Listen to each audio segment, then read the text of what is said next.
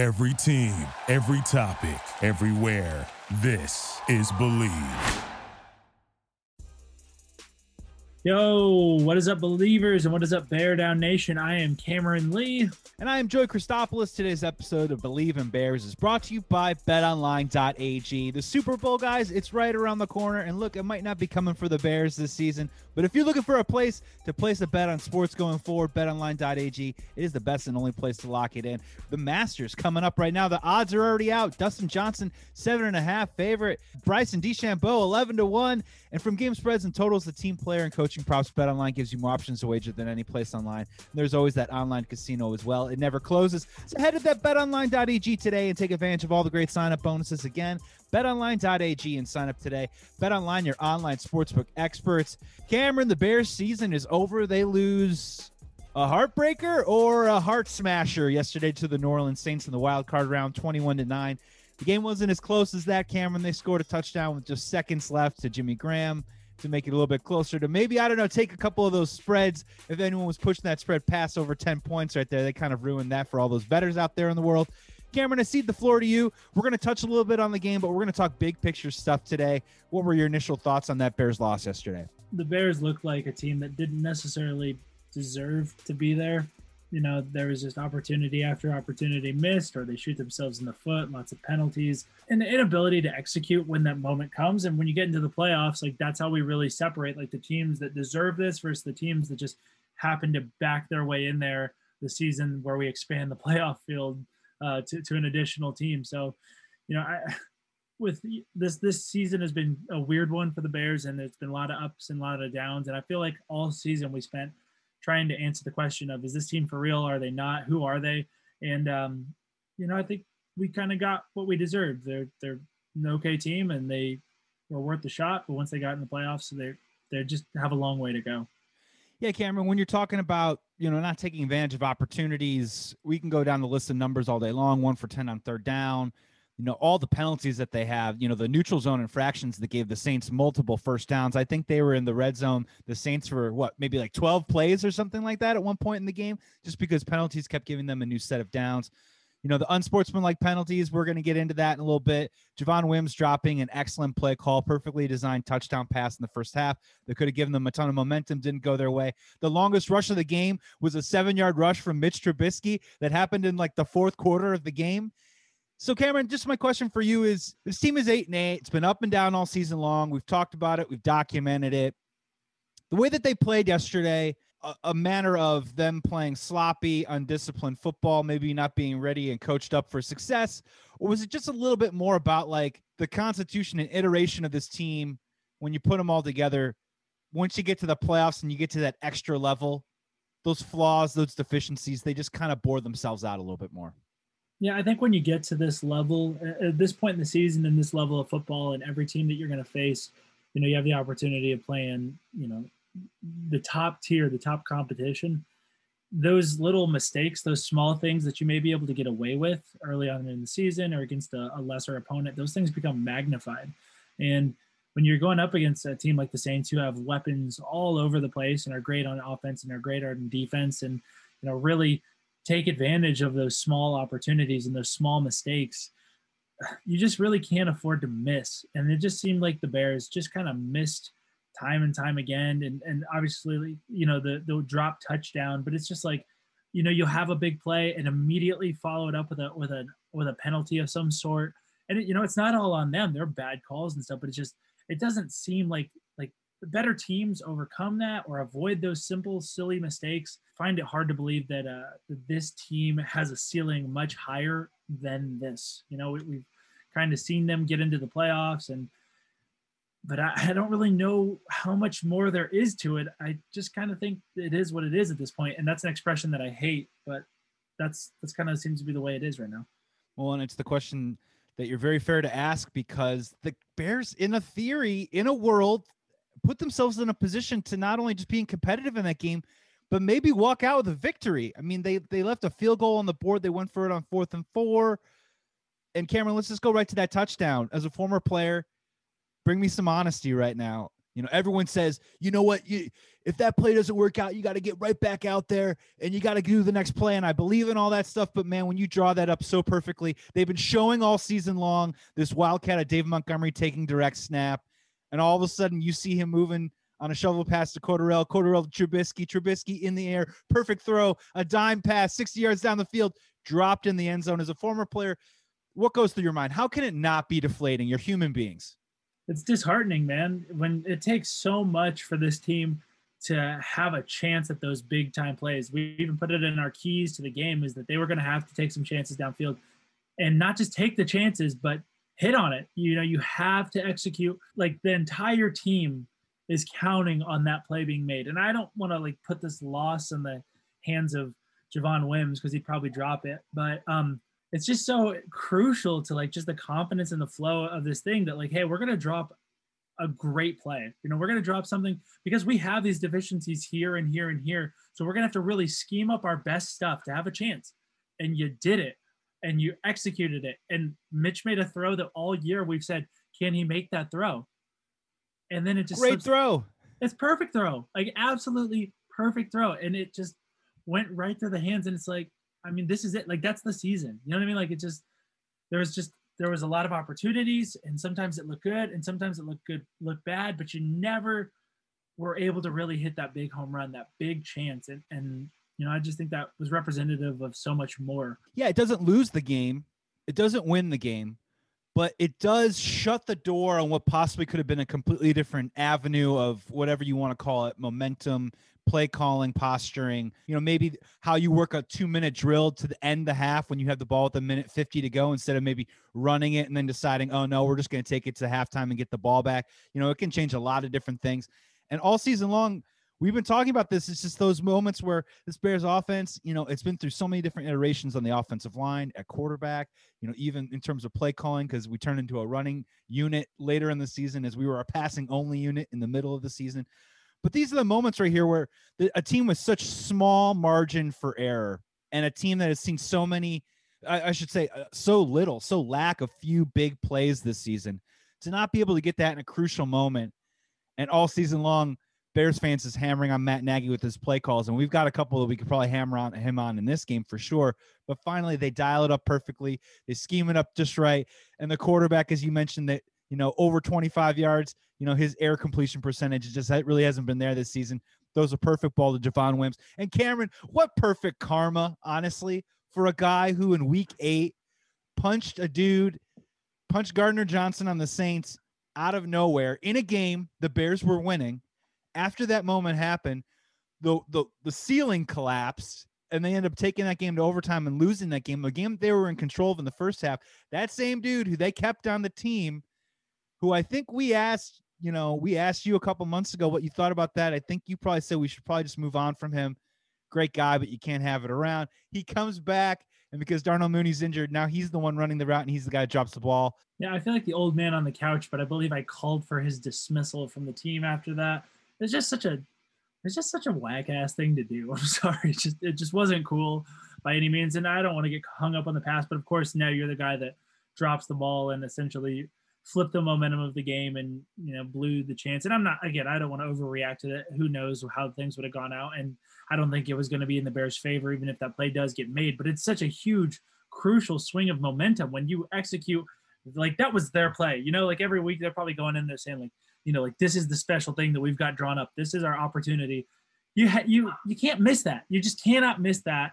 And when that throw comes, when that ball hits you in the hands in the end zone, like there it is, man. There it is. That's your chance. And they've been running that formation what for about four or five weeks now since Trubby came back. That Wildcat, we didn't really like it, and they're setting it up. it's, it's never really setup. worked out, and it's a total setup. And they even mentioned in the post game last night that they thought about bringing that out against the Packers last week. Kind of wish that they did, but they didn't get the look that they wanted. They finally did, and it worked out perfectly. You know, we're, we're recording this today on a Monday because I talked to you last night, and I think if Bears fans want to hop into this pod to hear about what happened during this playoff game, you know, just put on your DVR and watch the game again. I mean, we don't need to go through, you know, the crime scene of this corpse of an awful, another awful playoff performance by the Chicago Bears. So I do want to talk about big picture stuff. My final one from the game, though, is we got to talk about Anthony Miller just for a moment.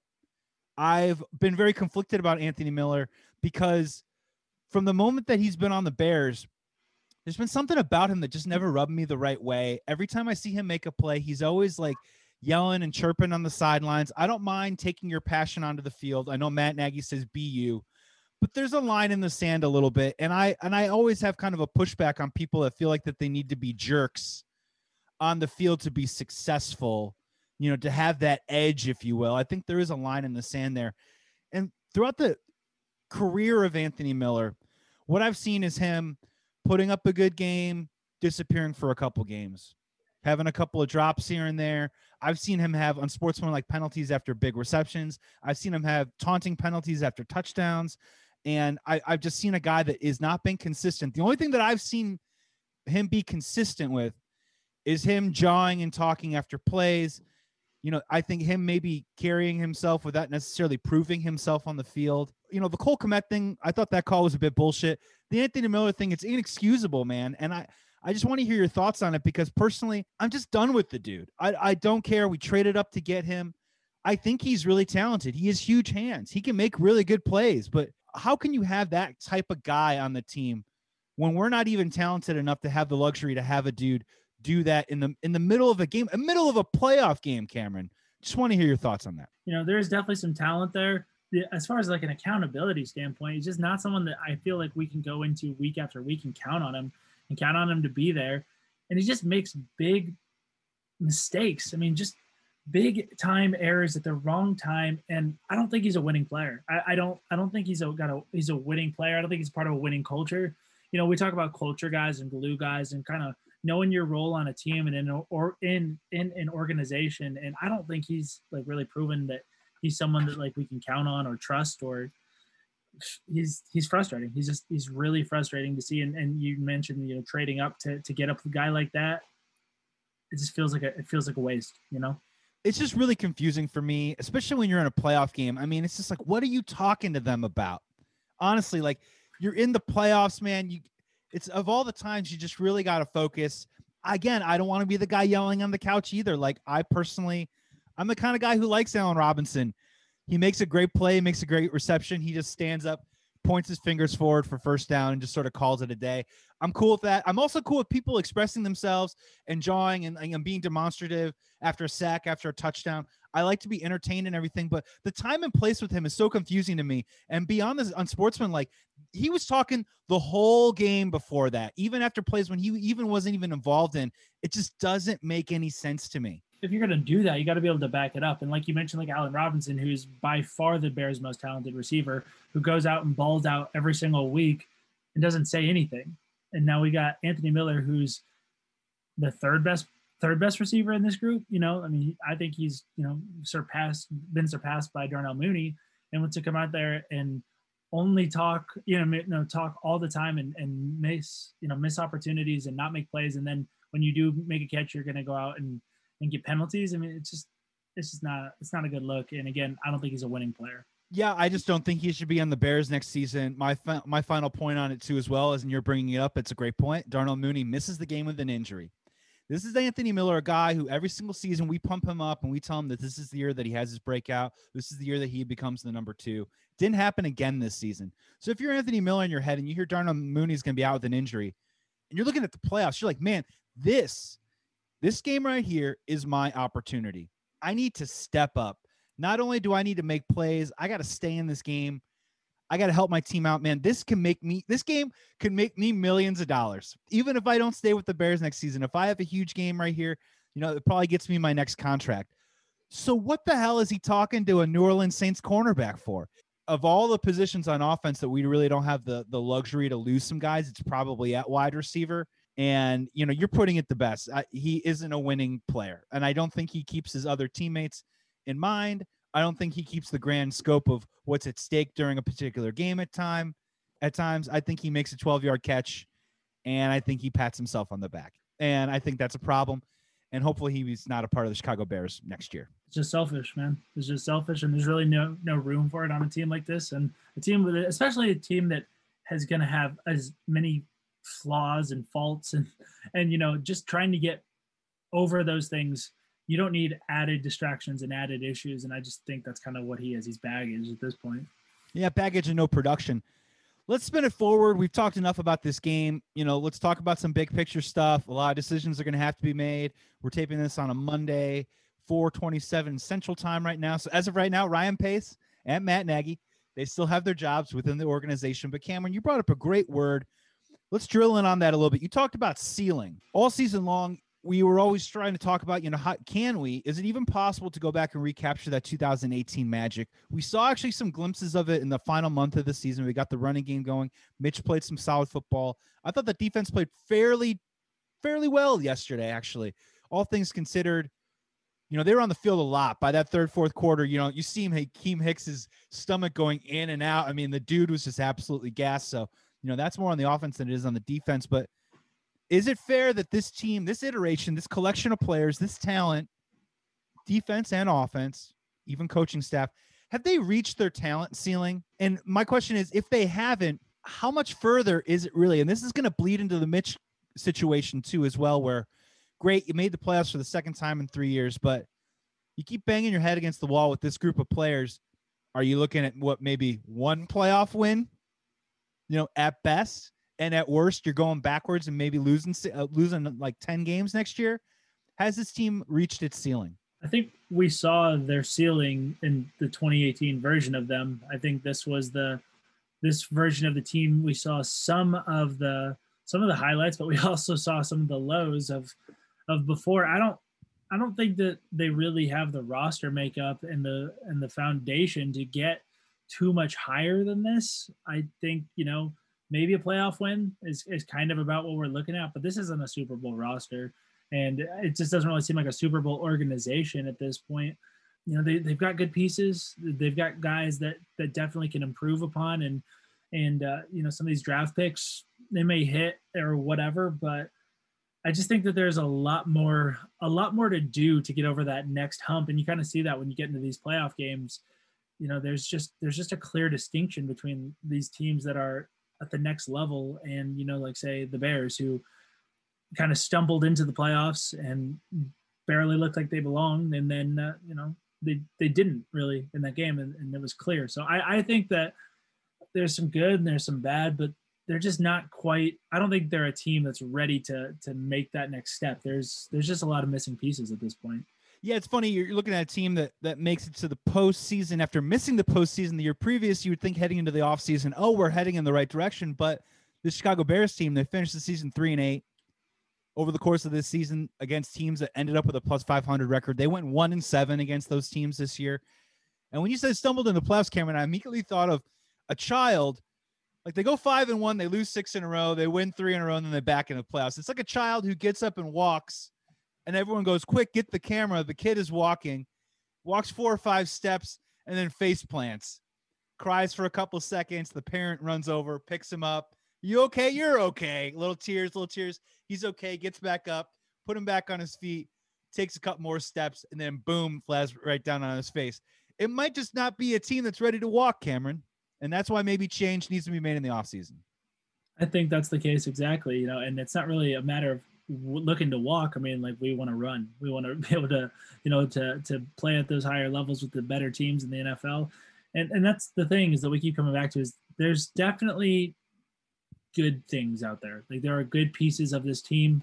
There are, you know, I, I don't look at this group and go, oh, this is a this is a an absolute teardown, and, and they're they were a nightmare. They weren't a nightmare. You know, they they won eight games. They get in the playoffs. Like that's great but I don't think that the expectation around uh, Chicago and around this organization is to be a team that kind of stumbles into the playoffs. I mean, like I think that there's a there's a lot more um, that people are expecting and hoping for from this organization and and the future moving forward. And I think that there's gonna have to be serious changes. You know, the the the ceiling for this group is, I think, kind of right around this. You know, eight eight wins, maybe nine wins, ten wins, find your way into the playoffs and and quickly get beat by uh, by organizations that are are better designed and better, you know, I guess set up uh, for the future and playoff success. And I just don't I don't see it with this group right now.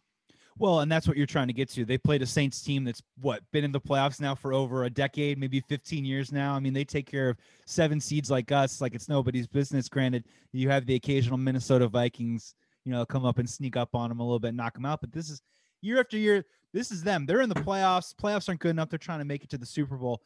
And you're coming up. You're coming up with a good point. I mean, they are eight and eight. There's a lot of talent on the team, but I look at every single position group and I think the good thing that the Bears have going for them is I look at each position group, and for the most part, with each position group, I can find at least one player on that unit that I like, right?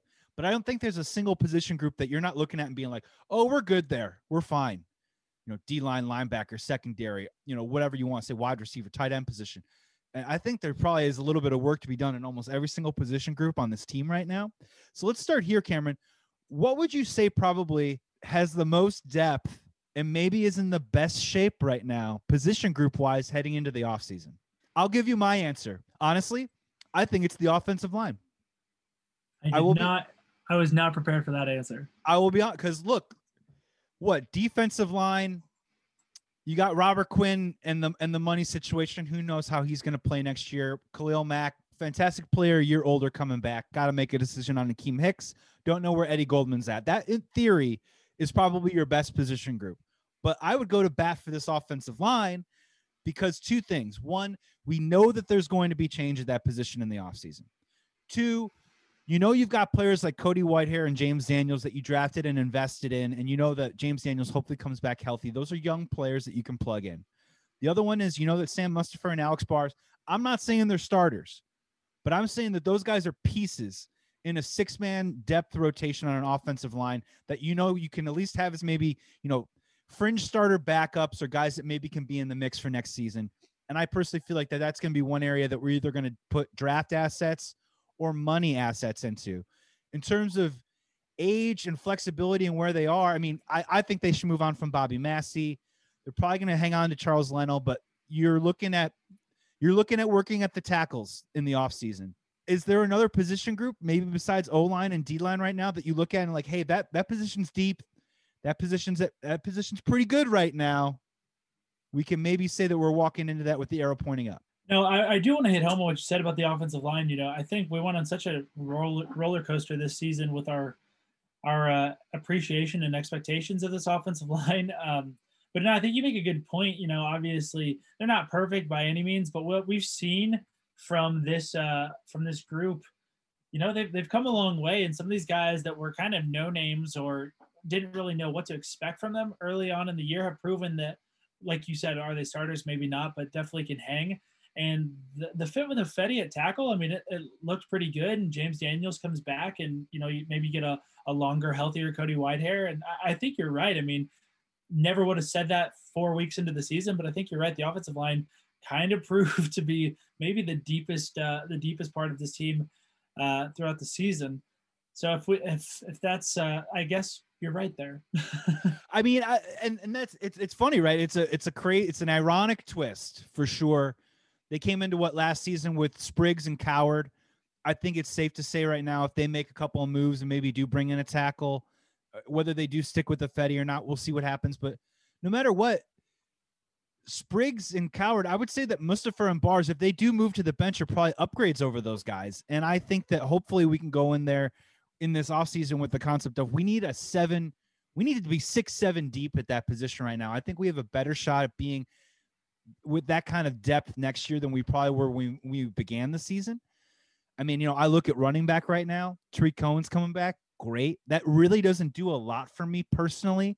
You know, they need to find someone that can complement David Montgomery. They need to find somebody that when David Montgomery maybe isn't you know, finding those holes or those seams or breaking those tackles on a week to week basis. They have someone else that can, you know, I don't know, burn a guy every once in a while or maybe just knock someone over, one of the two. Wide receiver, Allen Robinson, got a decision to make on him. After that, trouble, right? Tight end position, Demetrius Harris, no thanks. Jimmy Graham, we'll see what they do there. Secondary, you got Eddie Jackson, didn't have a great season. Tashaun Gipson, they're going to keep rotating that safety position in and out for the next couple of years. Cornerback guy decision to make on Kyle, Kyle Fuller, good player, but honestly, of all the guys you can trade in the offseason to give cap relief, that's probably the guy you trade. So, I mean, all of a sudden, maybe that offensive line, what I'm hoping though is they don't do the thing that they did previously, Cameron, where they said, "Hey, we're good. We gave money to Massie. You know, we're rolling with these guys. I hope that they keep pushing that area forward to try and get better. As of right now, do you think that the management can try and would be inclined to do that right now, or do you think maybe they're they're maybe patting themselves in the back for how well they finished up the season? No, I think that they need to learn a lesson from the from their past and, and say like, hey, you know, we can. I think that they can shore up the interior offensive line through obviously, you know, if they needed to make any sort of adjustments, obviously through free agency and you know kind of growing players that are already in the system. If you're going to go out and get that tackle those tackle positions shored up that's obviously i think how you uh, you get that done through the draft. And so that's if i were going to make an adjustment or any sort of change there that's where i would want to want to put my i guess uh, my focus would be on drafting at those tackle positions. But i, I like three to four pieces of that offensive line right now so I, i'm not I, I think you're right when in that assessment of that. And then the rest of uh, this group, there, there's just uh, like we kind of hit home on it. There's just a lot of guys that are, you know, you're okay, but I don't. The the ceiling is just we're not really moving the needle with these groups with the with the a lot of these guys right now, and uh, there's just going to be a lot of tough decisions to make this offseason because it's you know you can point to them and say hey we've made the playoffs two out of the last three seasons and and Matt Nagy's won a coach the year, but ultimately, like, really, what is the standard? Because this group, I, I just think ultimately is not quite there. And it's, it's, uh, I wish that I could be more specific when I say that, but it just feels like that's really my assessment of, of everything. I think that they're kind of missing someone for that running back room. They're definitely missing pieces for the wide receiver room. They're definitely missing, you know, uh, the, they're just missing people everywhere. And uh, it's you just got to make these little tweaks to to get them over the hump and now they have some serious decisions to make. I'm in complete agreement with you. I think the defense is going in the wrong direction, and I think the offense is spinning its tires in a puddle of mud.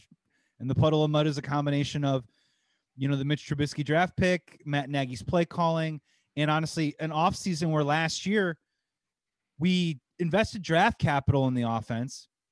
But what were our free agent offseason moves? Just real quick, uh, Germain Ifedi, Ted Ginn Jr., Jimmy Graham. Jimmy Graham. That's it uh, for an offense. That fantastic stat, Cameron. This is going to make you upset. Matt Nagy has coached 50 games as a Chicago Bears coach. The Chicago Bears have scored one touchdown or less in 18 of those games, Cameron. I'm not a math whiz, but that's pretty damn close to 50% of the time. And instead, you know, we dove a little bit deeper on the defensive side of the ball and we signed a guy like Robert Quinn. We re signed a dude like Danny Trevathan. And unfortunately, it backfired on us because, you know, the defense just isn't really. I don't know if there is a dominant defense anymore. I don't know if that's how you win football games anymore. You know, the Steelers had a dominant defense to begin the season, lost a couple guys to injury. And now what? They're giving up 42 points to the Cleveland Browns in a playoff game. I mean, I just don't know if that is where the philosophy of the NFL is going anymore. And now they have to ask themselves the question you know, are they going to go reversey what Phil Emery and Mark Trestman did? Go heavy on offense, go pull back and lean down on defense. No, that didn't really work either because they were giving up 50 burgers every, every once in a while. It's a tough position to be in. And that's why, Cameron, I'm just with you. There are no simple answers right now. No, I feel like I feel like what they really need to do is to is to maybe reallocate some of that money and and youthen up that that defense and and try and get some more explosive players on the offensive side of the ball. But it's also hard to say that that's the best move when you have some of these defensive stars, if you will, that have you know been productive over the years, and you say, hey, like this is the group that has carried this team to this point. It's really hard to just say, hey, scrap those guys. Like those are kind of the Bears guys. Those are kind of Bears identity type players. It's really hard to like to I guess cut bait and to and to make that decision. So I don't really envy Ryan Pace or whoever has the luxury of being the Chicago Bears general manager moving forward. All I know is that what they have is not working because I feel like they've just kind of haven't figured out their plan and they don't haven't moved forward toward anything in a real consistent way. It's just kind of been uh, recycled, recycling, I, I guess, other other plans or other identities, and they really need to recraft their own moving forward. And if you're being honest with yourself, you're just not getting what you're paying for. You know, you're looking at the record. What is that? I think is 28 and 20 in the regular season, and you're saying, "Hey, that's pretty good." And I would say probably predominant about, uh, amount of that is probably due to the defense, but they're three and eight in their last 11 games, right? They couldn't beat winning teams this season. So if you're looking at your strength right now and your strength isn't getting it done, then it's probably time that you start thinking about maybe attacking, you know, winning football games from a different angle. We can't get too much more deep into this podcast, Cameron, without talking about Mitchell Trubisky. This is a conversation we're probably going to have again for what the second or third season in a row, over and over and over again. And I just want to hear your initial thoughts right now. And you know, we we're we're guys, and and Cameron, I, I got to give you a lot of credit, man. Where I think you've been really, really honest and dead on with Mitch Trubisky all season long. I don't think that you're a Mitch Trubisky fan, but I do think that you have been at least able to like look at the film and give Bears fans an honest assessment of logically, you know, what he can bring to the table. And I think you, what you're saying is, I think you're just on board with him not being terrible. I don't think he, he's a terrible quarterback. But now we have to ask ourselves the question is he the right quarterback for this team? And is he the type of quarterback? Has he hit his ceiling as well? And if he hasn't hit his ceiling, how much higher is it really, Cameron? And is it going to be able to take us to where Bears fans want to see us go? And that's really that the last part, the last thing that you said is able to go where Bears fans want to see us go. That's really the most important part of this. Like I think that we have viewed Mitchell Trubisky and this offense from the wrong lens and the wrong scope this entire season. Because if you're going out there and you're trying to compare him to Deshaun Watson and Patrick Mahomes, like that's stupid. That's not what you're getting. So yeah, when we see the stat lines that they put up, yeah, oh, he's disappointing. He's very disappointing. Is he perfect? No, not by any means, but he's been okay. He's been okay, and he's been able to win some games in, in the National Football League. And I think that ultimately, if you ran it back, if you just said, "Hey, let's we'll make a couple changes. We'll put Mitchell Trubisky back in the saddle. I think that you would be safe to expect a similar result. I think that we've seen just about the best of him, and I think we've also seen kind of the worst of him. I think this is kind of who he is. He's probably a bottom third of the league starter quarterback. Maybe maybe he's a backup, but he's a he's a hell of an overqualified backup. You know, I mean, guy's been to a Pro Bowl. He's led a winning team. I'm not, you know, I, I'm not naive. Like I, I'm aware that like those teams had um, that that were led by the defense and that you know he's kind of put in the position of just managing the situation. But like that's what he is. Like if, if this team had all the other weapons in the world if they had the best defense in the league if they had the perfect scheme and he was just tasked with just managing it making it work maybe. But like there's plenty of other holes out there. So if, if you're asking mitchell trubisky to be like you know the end all be all fixer uh, of a broken down offense like he's just not going to be able to do that. He can only plug up so many holes and uh, I think that's kind of what we've seen this this season, offensively speaking. So as far as like his future with this team, I don't I don't know that it gets a whole lot better for this offense. And uh, I think it really just kind of falls on like what is your expectation? What is it that you're hoping to achieve uh, for this team? And there's a lot of decisions that had to be made that have to be made in the offseason. In my personal opinion, the one thing that absolutely cannot happen is we got to choose between Matt Nagy and Mitch Trubisky. I don't think we can have both those guys in the same quarterback's room moving forward any longer. And I don't think it's because they, they dislike each other personally. I don't think that one or maybe the other has a vendetta against each other, but they're just not on the same page. Matt Nagy clearly wants something. He's not getting it from Mitch. It's it's just a it's a square peg in a circle hole or whatever you want to call that phrase or whatever. I just don't think that I think that that relationship's been played out and to continue to run that out there, I think would be a detriment to whatever you want to get out of Mitch Trubisky moving forward and whatever you think you want to see potential wise out of Matt Nagy as well. There is a world where Mitch Trubisky comes back in 2021. I can wrap my head around that, but you're hitting it right on the head where Bears fans need to calibrate exactly what those expectations are going to be if he does come back. I personally think this is a great opportunity for a clean break. We're not shouting him out of town, right? You know what I mean? We're not throwing bricks and cans and lettuce and tomato the Mitch Trubisky car is at least town, right? And also at the same time, we're not being put in a position where we have to give him a hundred million dollars. I think it's a perfect chance for the organization to make a clean break. Now, by doing that, the options are very slim, Bears fans. Now, everyone says get rid of Mitch Trubisky, get rid of Matt Nagy, get rid of Ryan Pace. I'm always curious what's on the other end of that. What is your plan to replace him? And I'll tell you right now, if it's Nick Foles and whatever Jacoby Brissett, it's not going to work out. If you draft a quarterback, you're going to be drafting quarterback in the 20s. You're looking at maybe if you're lucky, Kyle Trask and maybe Mac Jones. Are you winning football games next year like that? Probably not. So that's the decision that you're going to have to make.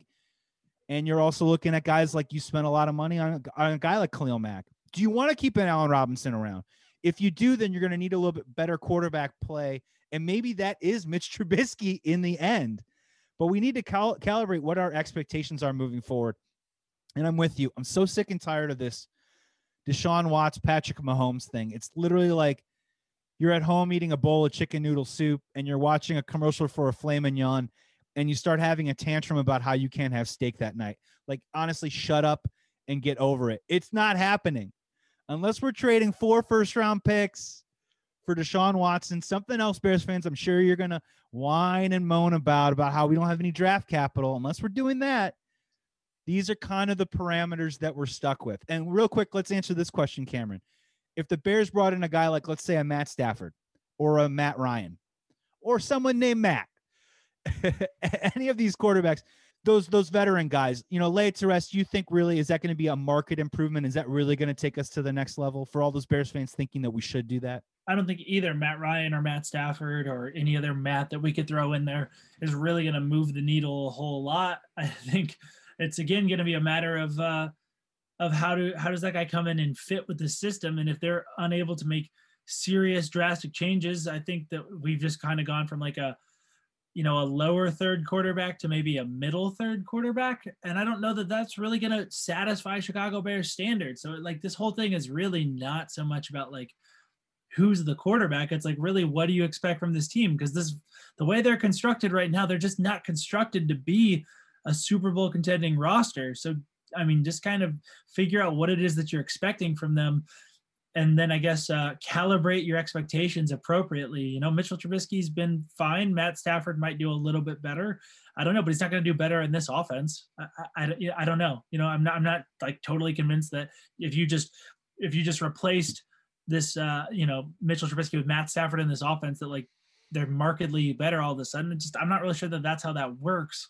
So, you know, I think that personally, I'm I kind of believe that the Chicago Bears are like in football purgatory where they're just like sitting on the verge of being in the playoffs and they're also on the verge of maybe being terrible but like that's kind of their that's kind of their range i don't think that they get a whole lot better and um, i don't think they're really in position to make big changes like they just kind of are stuck in this middle space this middle zone and it's going to take something drastic like a big time move to to see a big swing one way or the other and unfortunately, a little bit better isn't going to be good enough for these Chicago Bears in 2021, and they gonna are gonna need significant improvement.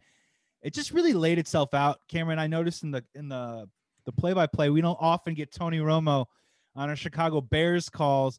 I did notice, I think it was somewhere in the second and third quarter. He's, you know, he's obviously renowned and known for seeing plays ahead of time, noticing coverages, seeing what opposing defenses are trying to do to a quarterback. He said at one point in the game, you know, he did the ah, oh, Jim thing. And it was these moments where he's seeing the Bears run routes and he's saying, you know, he's saying on the commentary something I'm paraphrasing along the lines of, you know, this is where it's the playoffs. You have to be challenging the second level of these coverages. You know, you have to be taking these chances. For Mitch Trubisky, he sees the thing on his left and then checks down to his left. And he goes, What you really got to be doing is seeing the left checking the right and then and then checking back to your check down if it's not there and you need to be challenging those second levels of defenses is that a confidence thing that's been ingrained into Mitch Trubisky through all this time where he doesn't trust himself to even look that way to challenge that type of throw or is this maybe just a little bit more the quarterback that he is at this point in his career I think early on we were kind of like hoping hey does this guy get to that point?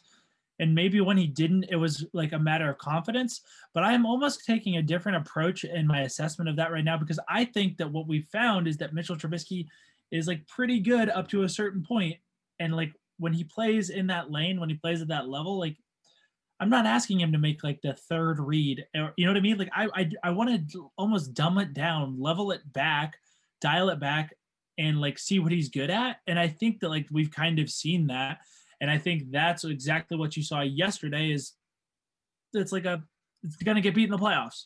I, I don't know if that makes any sense, but what I'm saying is like that he could try like that upper level stuff, you know, those upper level reads and try and be something that he's not, but I don't think he's going to be any good at it. But then obviously you go and and get good at what you're good at, but it's not probably hard enough or advanced enough to make you really all that much better, if that makes any sense at all. No, it makes a ton of sense. I mean, there there's a world and people probably don't like hearing it, but if it was a driving contest, Mitch Trubisky could be the best 45 mile an hour driver in the world. No one else makes the turns. No one else does the stops. No one else at 45 miles an hour does it better than Mitch Trubisky. But if you put him in a 75 mile an hour race, which is probably where most Bears fans want to see him, he's probably gonna he's probably gonna wreck the car. And I think that's a little bit of what you're saying. I mean, there's there's a world where that can exist, where he can excel succeed and be efficient playing a certain type of football when you ask him to do something else and unfortunately maybe that's where the playoffs bear that out a little bit you know that's where he struggles that's where the offense you know the offensive game plan shrinks you know maybe that's when you're hanging your head on a trick play where you're bringing a wildcat and then Mitch Trubisky throws a bomb and you have to get it because if you don't get it you're pretty much screwed for the rest of the game and maybe that's just a part of what they're dealing with. And Cameron, let's be really, really fair about this. I was kind of like looking, you know, everyone all week long was just like, I can't believe Mitch Trubisky's in the playoffs. Can you believe it? You know, and I was like, wait a second, hold on.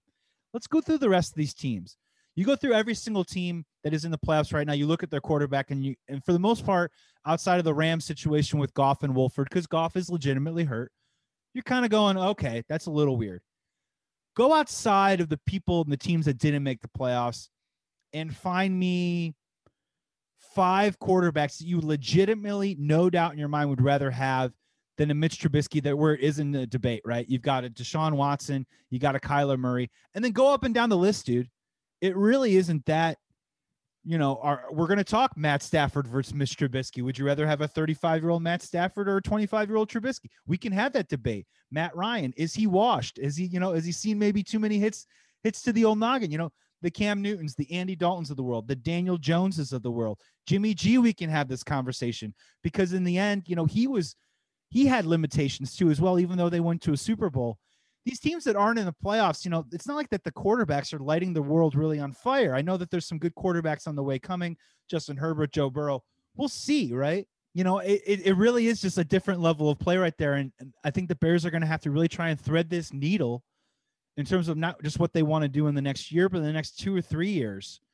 If they are going forward and trying to get a Super Bowl, or maybe they're trying to recalibrate, as you said, youthen up a little bit and maybe take a run at it in a couple years. Well, I think a bigger thing and uh, something that's really important to consider when you're doing these assessments is that there's really not that many great quarterbacks. There just aren't. There's not that many great quarterbacks. There's a handful out there that we all know the names of that can just like absolutely take a, a garbage team and and push them through and make them work no matter what. Really, like that that group is small. We're talking about like eight or nine quarterbacks, and then there's probably a handful that are you know pretty good, uh, you know mid level starters, and then the rest. I mean, I'm, we're talking about I don't know. There's probably nine or ten quarterbacks that start in the NFL that I would say are just a you know kind of a toss up of like, hey, you know, which sees what you get, and and you know we could trade our our guy for your guy, and I think the Bears happen to have one or two of those guys, you know. So like just the this idea that that is just like it's unbelievable is you know that's just ridiculous it's a lot of it just like i said it all comes back to your expectations and if you really were were being fair in your expectations and in your assessment you'd be like hey this guy's fine. He's he's fine. I just think it's a false narrative, right? I mean, Philip Rivers on the Colts. I mean, do they really think that Philip Rivers is going to put them on their shoulders and carry them to a Super Bowl? You know, Baker Mayfield's had plenty of criticisms over the years. Ben Roethlisberger's going to the Hall of Fame, but you know he's 37. He just threw four interceptions last night. I'm with you, man. There's only like five or six guys that are true, true difference makers, and I saw one of those five or six guys, Russell Wilson, not play his best offensive football over the weekend too, as well. So there's a lot more that goes into it than just like you know, what are we going to do with Trubisky? What exactly is going to happen? And why can't he make this throw? And why can't he play like that? It's not so simple as just pointing at this guy and saying like, oh, this this whole thing's his fault, or you know, like, oh, we switch him out and we can fix this. It's just not. No, that's dumb. That's just not. That is just not a, a very advanced understanding of what's going on on the field, and and uh, it's just a dumb narrative. Cameron, we're going to get out of here in just two things. We're going to play a quick lightning round real quick. I'm just going to read you the name of a player and you just tell me right now what not whether they deserve to be back or whether they need to be back, whether you just think they will be back in general with, you know, their salary, their age, maybe it's their production, maybe it's their lack of production. Let's just rip through a list right now and let's just, you know, get on the record. Let's see what happens here. We're going to start first. Robert Massie in 2021 is he a Chicago Bear? No. I agree. I don't think that he is either. $9.3 million. Didn't finish the season. They got to move on from that area. Akiem Hicks. Yes, I think probably. $10 million cap hit, another year older. It, it's and real quick, just not to dovetail, but if you are going to, if you really want to improve your offense next season, he might be the sacrificial lamb that you might have to get rid of to free up some money. He's definitely someone that I would consider it. I just you know, getting a player of that caliber that can really anchor a defense and stop and you know have such an impact against running games. You know, those guys they're not super easy to come by. You, you know, do you want to pay someone that age that much? I don't know. I'm guessing he will be, but I wouldn't be shocked if it wasn't. Yeah, I would love to have him back on the team. This is just this is nut crunch time. Uh, another player that maybe also could be a guy on the move that would free up some more money to put into the offense. Kyle Fuller is he back in 2021? I'm to say yes. I'm gonna say yes. Um, obviously, it's it's a big one, big contract, expensive player, but an all-around good, a good corner and someone that's uh, an important culture guy. I think he'll be back. Yeah, unfortunately, I think the Bears, if they want to do something with their offense, sign A Rob to a long term deal, maybe get a secondary wide receiver, they might have to choose between Hicks and Kyle Fuller. We shall see. Tashaun Gipson, 2021. No way. Me neither. I think they keep they keep that revolving door going. They bring in the next dude from the Texans, or he started 15 games for the Jaguars, and just you know what I mean, play that position again. Jimmy yeah. Graham, 2021. I like to imagine that when he scored that touchdown and ran in the tunnel, he just ran into retirement. I think is it possible? Could be honestly, it, it's too bad that it was in a loss, but it would be a really badass way to to retire to go up and get a one-handed snag as time expires at the place where he like his career really took off like that, and then just run in the tunnel. It was it was a sick catch. Side note: sick catch. Um, unbelievable, unbelievable snag. Uh, couldn't have watched it when I was more upset, but nonetheless, Danny Trevathan, 2021. No way. Yeah, I mean, I don't know what they do there. They just gave him more money. Uh, we were talking before the pod of how dead cap money works. We're not totally sure, but I just don't. I, I think that's a thing where you got to move on. I think you could probably get the same type of production from that. If Roquan comes back and keeps getting better, I think you can go on and get a third or fourth round linebacker. Sign someone. Sign Jon Bostic for crying out loud. Bring that dude back who keeps starting for team after team after team and leading guys in tackles. Bring him back on the cheap for crying out loud. And I'd also like to see them try to make an effort to get people that are on the same timeline as Roquan. You know, uh, having some of these guys that, that are a little bit longer in the tooth and older in their career and further down the line. You know, like Danny Trevathan's a great player and has probably been a good mentor, but um, you know, I would like to see them get younger across the board, especially on that defense. And I think that that's a good spot to do it. That's a great call, Charles Leno Jr., your boy. I, I, think he will be. I think he'll be back. I think he looked really good, um, you know, later on in the season. And you know, he's for whatever reason fairly inconsistent, but when he's playing well, I mean, he plays really well. And, and I thought that he looked good. And that offensive line, for the most part, has looked pretty pretty darn good in the back half of the season.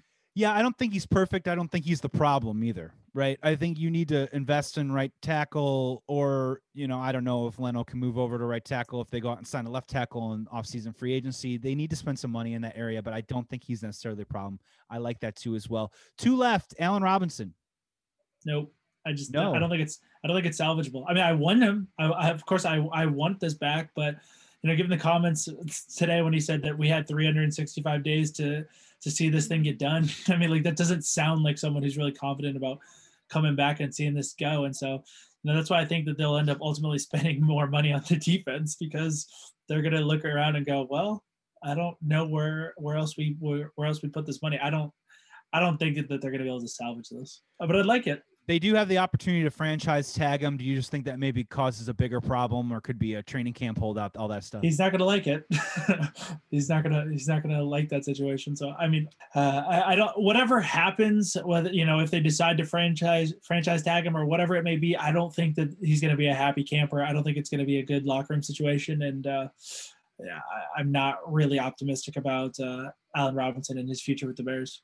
Chuck Pagano return in 2021? I'm gonna say no. I don't think so either. I think it might be time. Uh, he might do the retire thing. Yeah, I, that's kind of. I'm gonna retire. Thank you for everything. Move on. Yes. Find someone else. Yeah, I think it might end up stepping down. You know, had a couple goes at it, and uh, obviously a, a, great coach and a, and a good coordinator. But uh, I think it might be time. And finally, Ryan Pace and Matt Nagy won both or neither in 2021. The big one, baby. Doug Pederson got fired today. So for anyone that says that it's not possible, that dude just won a Super Bowl like two, three years ago, and now he's out of a job. Three years ago, he's on a statue. He's on a statue. offensive coordinator, Cameron. Uh, Get oh another one gosh. of Nagy's buddies in the room. I'm thinking that uh, we're gonna have to endure another year of Matt Nagy, but I don't think that we'll see any more Ryan Pace. Interesting. At Ryan Pace as in out of the organization, or there's also the rumor going around that they would promote him to president and hire a new general manager. And I don't, I don't know that you don't do a great job. So much so that they're looking for someone else to do your job for you, and then you get get a get a promotion for that. I don't really know what's going on at the at the highest level, but all I know is that I've not been thrilled with his ability to put rosters together. Uh, so I would say that there's definitely going to be someone else. I, am guessing that someone else will be uh, calling the shots from the GM position next year. Yeah, in terms of Ryan Pace, he has made some good picks in his career, but he has been a little too. Again, the whole thing, the organization is very cute. It just thinks that it knows things that you don't it always like you know the Adam Shaheen is such a perfect example of like, hey, we know something that you don't. He's from Abilene Christian, and he's the next Rob Gronkowski. Well, okay, if that's what you think, but when it doesn't work out like that, you know, there's going to be egg on your face. Like that's kind of how it goes for every Tarik Cohen. There's an Adam Shaheen, and then again, drafting up consistently to get these guys, especially on offense, these dudes that honestly, I mean, to the most part, you know, Dave Montgomery's worked out, but I mean, has he like worked out? Is he a stud? Is he a star? I don't know. Is he a fringe Pro Bowl player? Maybe. But I mean, a lot of these guys, Anthony Miller hasn't really worked out. So my only opinion is I do in general think Matt Nagy is a decent head coach. I like him. I can see him having success. This is keep in mind, like he's a young head coach. This is only his third year actually running the show, and I get it the growing pains are tough. The learning curve is different for everyone. So I'm trying to be like comfortable with that. But I have to be honest with you, Cameron, and I want your opinion. For me, it's both or none. I, I can't do this half and half thing again. I can't do I, I, I personally as a Bears fan, I don't want to see hire a new general manager. Let's see how Matt Nagy does for a year and then just fire him the year after and then start over again. That feels like a wasted year to me.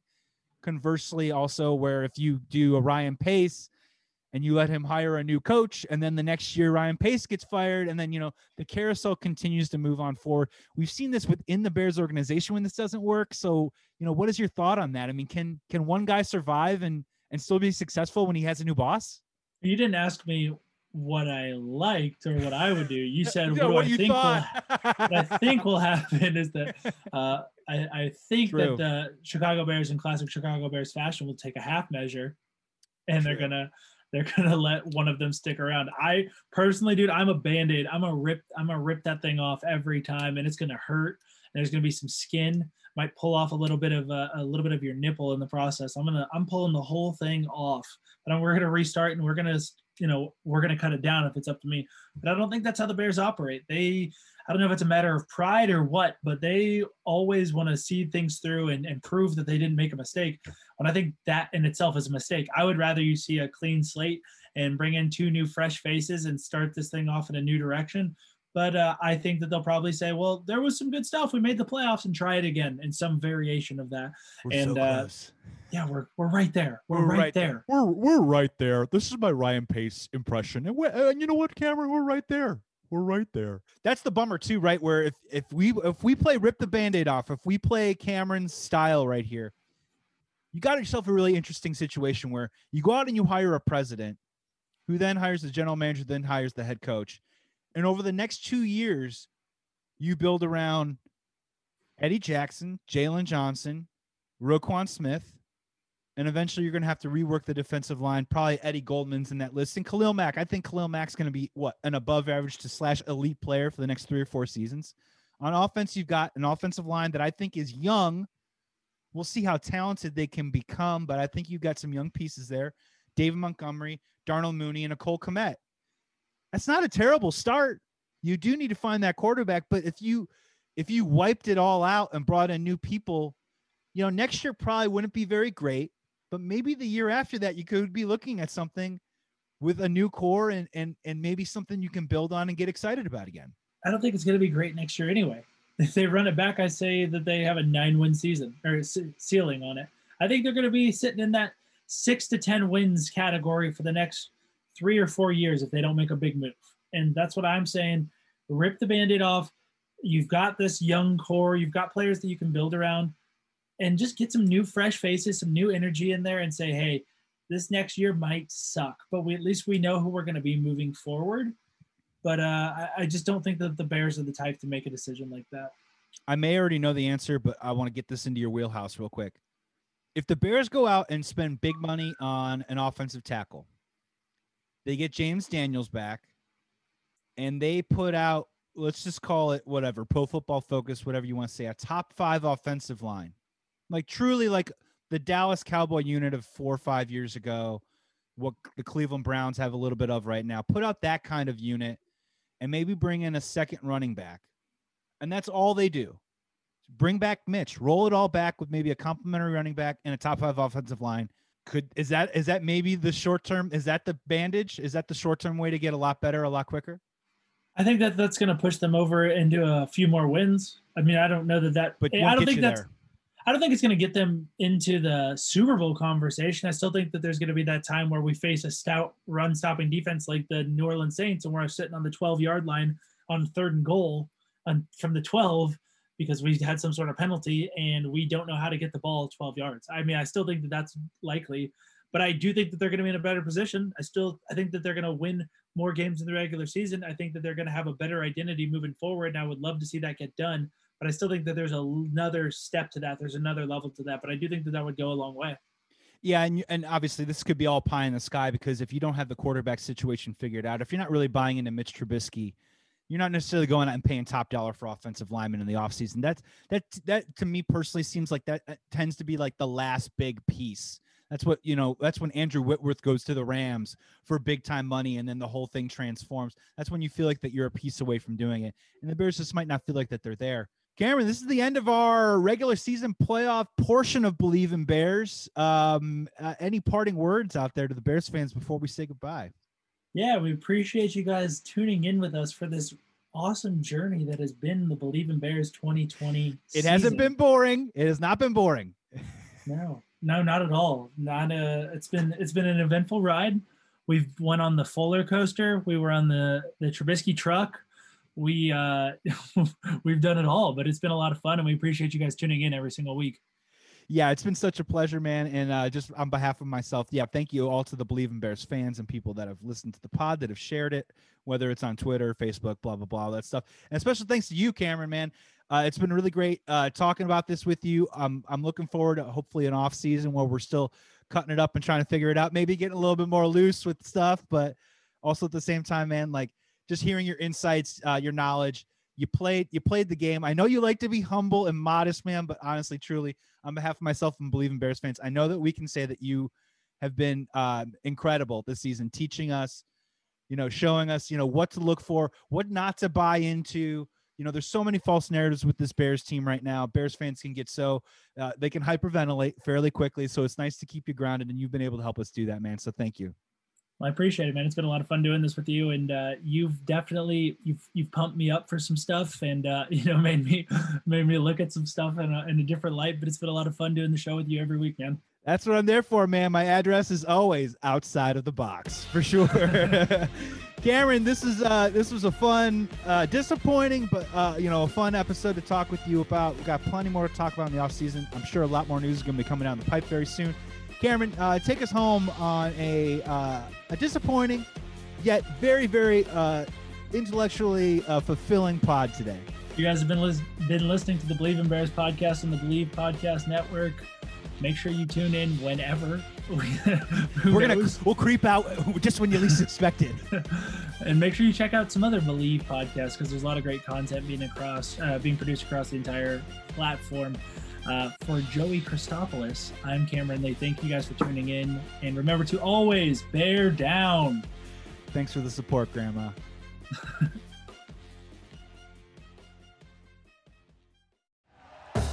Thank you for listening to Bleav. You can show support to your host by subscribing to the show and giving us a five star rating on your preferred platform. Check us out at Bleav.com and search for B L E A V on YouTube.